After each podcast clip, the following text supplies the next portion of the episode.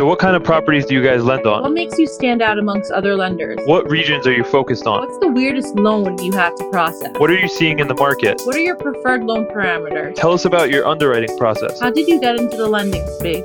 This is BIPS, your peek into the lender landscape, where we get into the minds of leading commercial real estate lenders to understand their perspective of the market, what they lend on, and how to get deals done. I'm Kimberly Zagler, and your host, and this is my co-host, my older and wiser brother, Yaakov Gar. Wait, were you being sarcastic? Today we're here with Elliot Harwitz. Elliot Harwitz is the founder and managing member of H-Equities, LLC, a real estate investment company based in Brooklyn, New York, providing senior loans, mezz loans, and preferred equity. They also provide GP and LP equity on land, multifamily, mixed-use, and development projects. H-Equities started investing in Brooklyn in 2011 and expanded to Manhattan, the Bronx, Yonkers, New Jersey, Atlanta, and Miami. During Elliot's career, he has closed and consulted on commercial real estate acquisitions and loans with an aggregate value of over $800 million, with sophisticated real estate investors and partners, many of whom are close friends and family.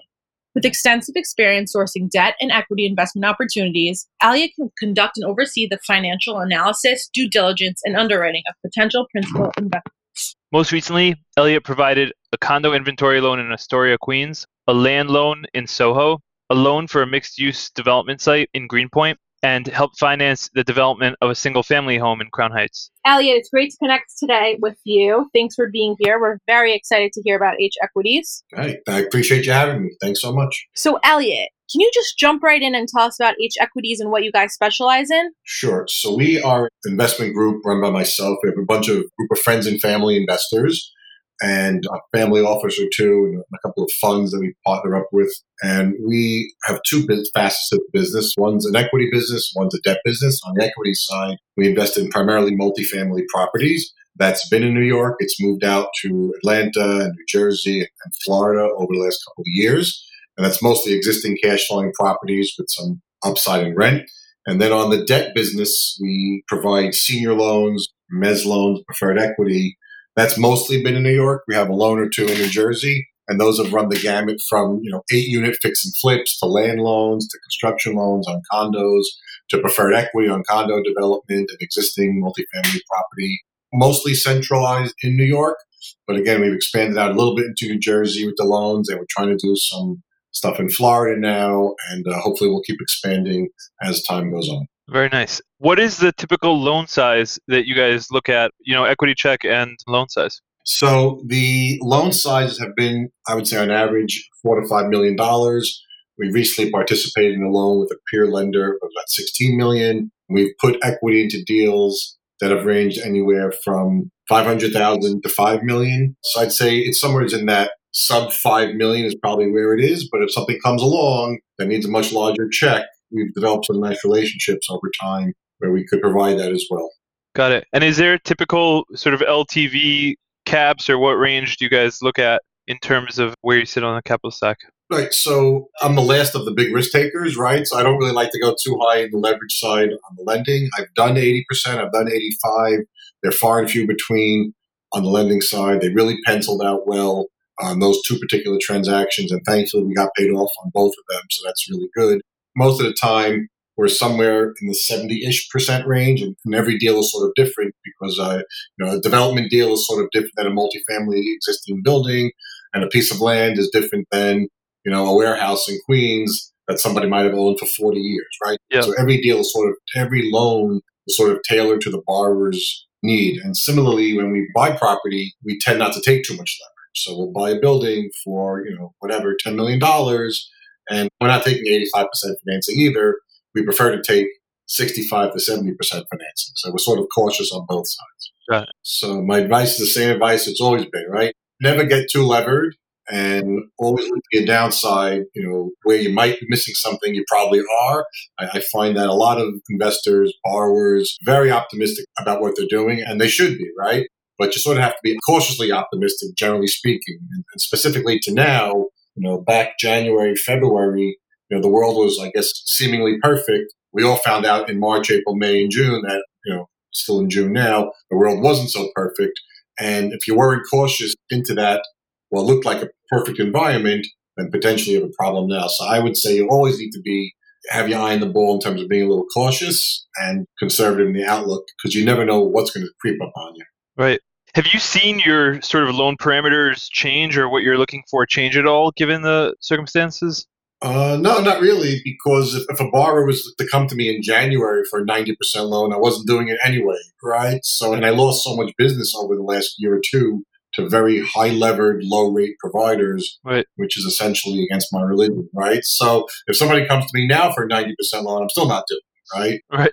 If there's a cogent argument for an 80% loan, we might consider it. But generally speaking, I still prefer to be lower-levered, where borrowers have equity in. And low leverage is better for them and better for me. Some borrowers don't realize that, but you know, it's better for them. It's better for the borrower and the lender. Right. What are you seeing, or what's your sort of expectation about how some of these asset types that you're involved in, you know, whether it's condo inventory or construction, et cetera, how those are going to be affected post-COVID? Do you think it's going to be long-term effect, or you think we'll bounce back pretty quick, or what are you seeing already? So the market itself is like, you know, sort of bifurcated in New York, right? So you have these 10, 20, 30, $40 million condos that everybody talks about, but I'm not in that business, right? Right. So it's a rarefied air of buyer that can buy a $40 million condo, right? Right.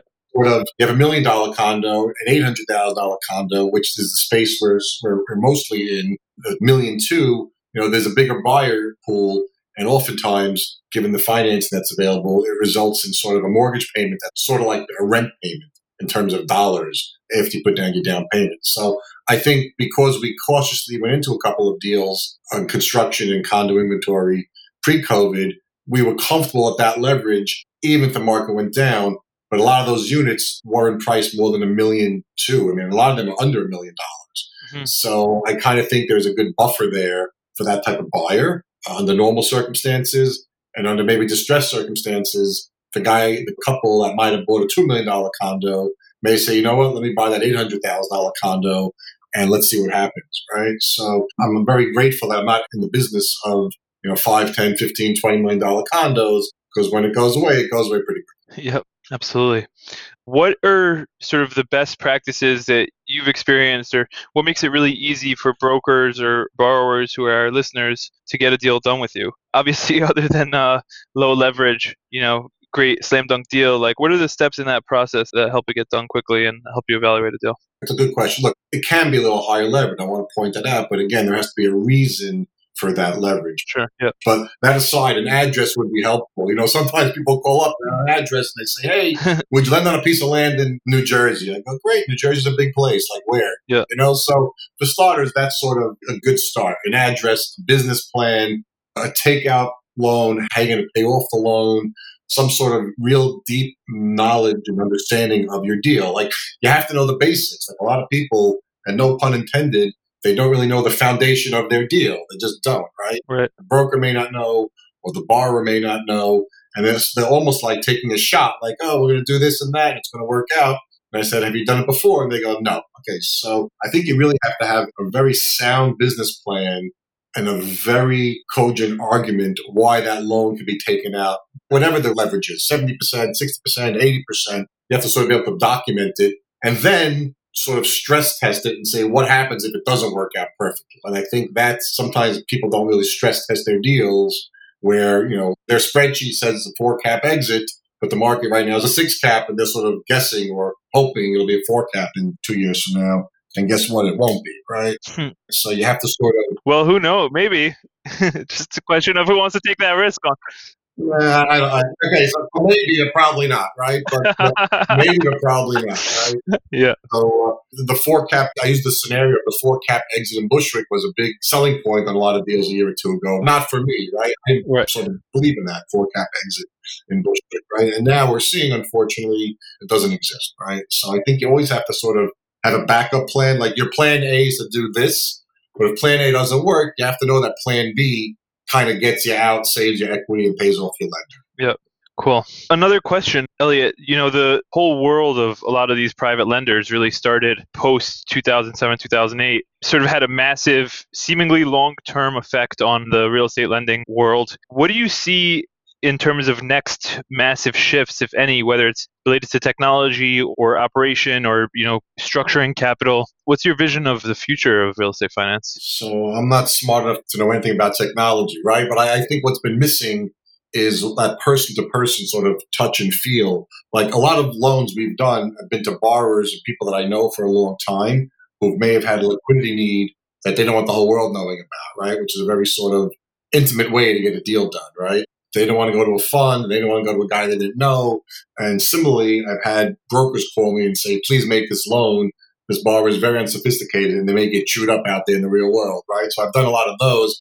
I kind of think, I don't know what the next technological hurdle is or the next technological advancement is in lending, but I kind of think in the old-fashioned way, it's sort of a people business and it's person to person, and you have to sort of understand the reason behind the loan. Like we did a loan a year and a half ago, a very low-levered loan to a borrower that had all sorts of tax issues, credit issues, this problem, that problem, the other problem.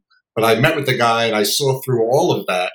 And, you know, this lender didn't want to do it, and that lender didn't want to do it because his credit was bad, you know, tax lien and whatnot. But I kind of met with the guy and saw through, you know, all his issues and challenges and, you know, got the deal done. So maybe that's something a spreadsheet really can't, turned out to be a great loan. And a year later, he paid me off. I was sort of happy for the guy, but sad to see my good loan go, right? Mm-hmm. But, you know, a year later, he paid me off. But that sort of person to person thing is maybe being lost a little bit in terms of technology. So I kind of personally believe, that's for me, that's the best way to keep doing it. But I think I don't really have a read on what the next massive technological advance will be. Exactly, Elliot. It's going to be very interesting to see how the industry evolves and what technology comes out. So another question for you, when you were starting out, is there anything you wish you knew? So I kind of wish I knew the laws of zoning better when I first started out. And I still wish I knew them better today, because I think a lot of loans sometimes, personally speaking, I either lose or maybe don't grasp, because I'm like a keep it simple, stupid guy, like, right? You have a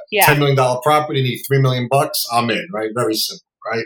Very, very simple. When things get a little more complex with zoning law and this minutia and that minutia, that's one thing. The other thing would be, I kind of wish I knew that in the early days of my real estate, I figured out quick enough that you really, and I said it earlier, you really have to know your deal. Like in the beginning, I was a little unfocused and trying to do this and trying to do that and figuring this out, figuring that out. And that never works, right? It never works. So you have to sort of be kind of hyper-focused on what you're doing and really dig into it and get it.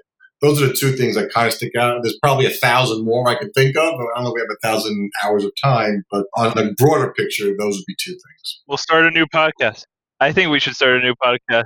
Yeah. And you can call it The Mistakes I've Made in My Life. That would be a great one. There you go. If you want to do that one, we could do a whole other segment called The Mistakes I've Made and How I Bounced Back from Them or something like that. I'm sure there's a lot to learn there. You have no idea. And we have a lot of young listeners. Do you have any advice for them or any advice for people getting into the industry? Learn from the bottom. Mm-hmm. Start off learning from the bottom. Yes, for sure. Do not think because you're smart, and you probably are smart, and you're 22 or 23 or whatever, you should become the CEO of a company tomorrow. And there's a certain subsegment of young people that are able to do that. But I think for the most part, you need to learn your deals cold. You need to know the business. You have to have an intelligent conversation with potential clients, with potential borrowers, with potential lenders. The smarter they think you are, because you are smart and you know what you're talking about, the more business you'll get. If you sort of say, I don't know, no one's going to really want to respond to I don't know. And it's okay not to know something because you can't know everything, but you really got to know the foundation, seriously, no pun intended, of what you're doing, the basic metrics, keep building on it, keep asking a million questions of people. You need to have that intelligent-sounding conversation, not I'm 25 and I'm a CEO of a company, I know everything. Nobody wants to hear it. They want to hear intelligent, value-added coaching. Yes, for sure, Elliot. Another question. Is there anything that you would advise borrowers not to do during this time? Okay, so other than over-leveraging, specifically yesterday we had a conversation with my borrower and a broker, and there was a second conversation after about 10 days of requesting some other information. I was asking a bunch of questions, and it was literally going nowhere, right? Nowhere. The borrower kept telling me it's a great deal, and the broker kept, it's a great deal, and this is great, and that's great, and I'm paying 2.5, and it's worth $100 million, or whatever, it's worth $4 million. So I kept asking a lot of questions. I couldn't get answers. So finally, the borrower hung up on me. right? So after I couldn't get the question, he hung up on me. So after he hangs up on me, I'm like, okay, great, he hung up, big deal. Then the broker says to me, what can I do to get you comfortable here? Right now, that guy was so clueless because literally there's nothing you can do to get anyone comfortable, particularly a lender, when a borrower hangs up on you, right? So my sort of, one of my thesis and my thinking is, you know, if a borrower who seemed like a very nice guy, maybe had a bad day, I don't know if he's listening or not, maybe had a bad day, but, you know, he just seemed like a decent guy, maybe a little bit aggressive in his request, which is fine, but generally speaking, if someone's going to be difficult while you're trying to give them money, like imagine how difficult they might be when you're trying to collect your money, right? So I want to avoid all of that.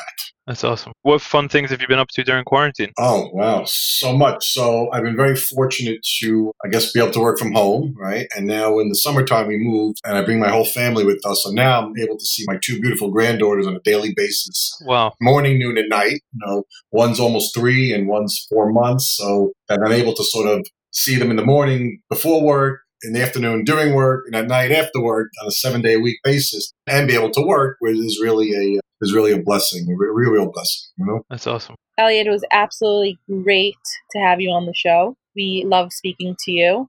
Elliot, what is the best way for our listeners to reach you? Sure, great. So you can email me at Elliot, ELLIOT, at H-Equities.com. Amazing. Good deals only. Good deals only. Right. Only good ones, not the bad ones. Yeah.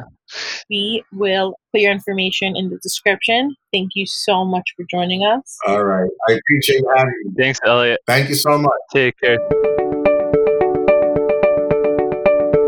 Thanks for joining us for this episode. We hope you learned something new.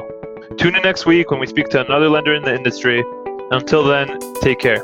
This was BIPS, your peek into the lender landscape. As Jay-Z says, you don't have to go home, but you got to get the hell out of here. Kim, everyone's already home. Oh.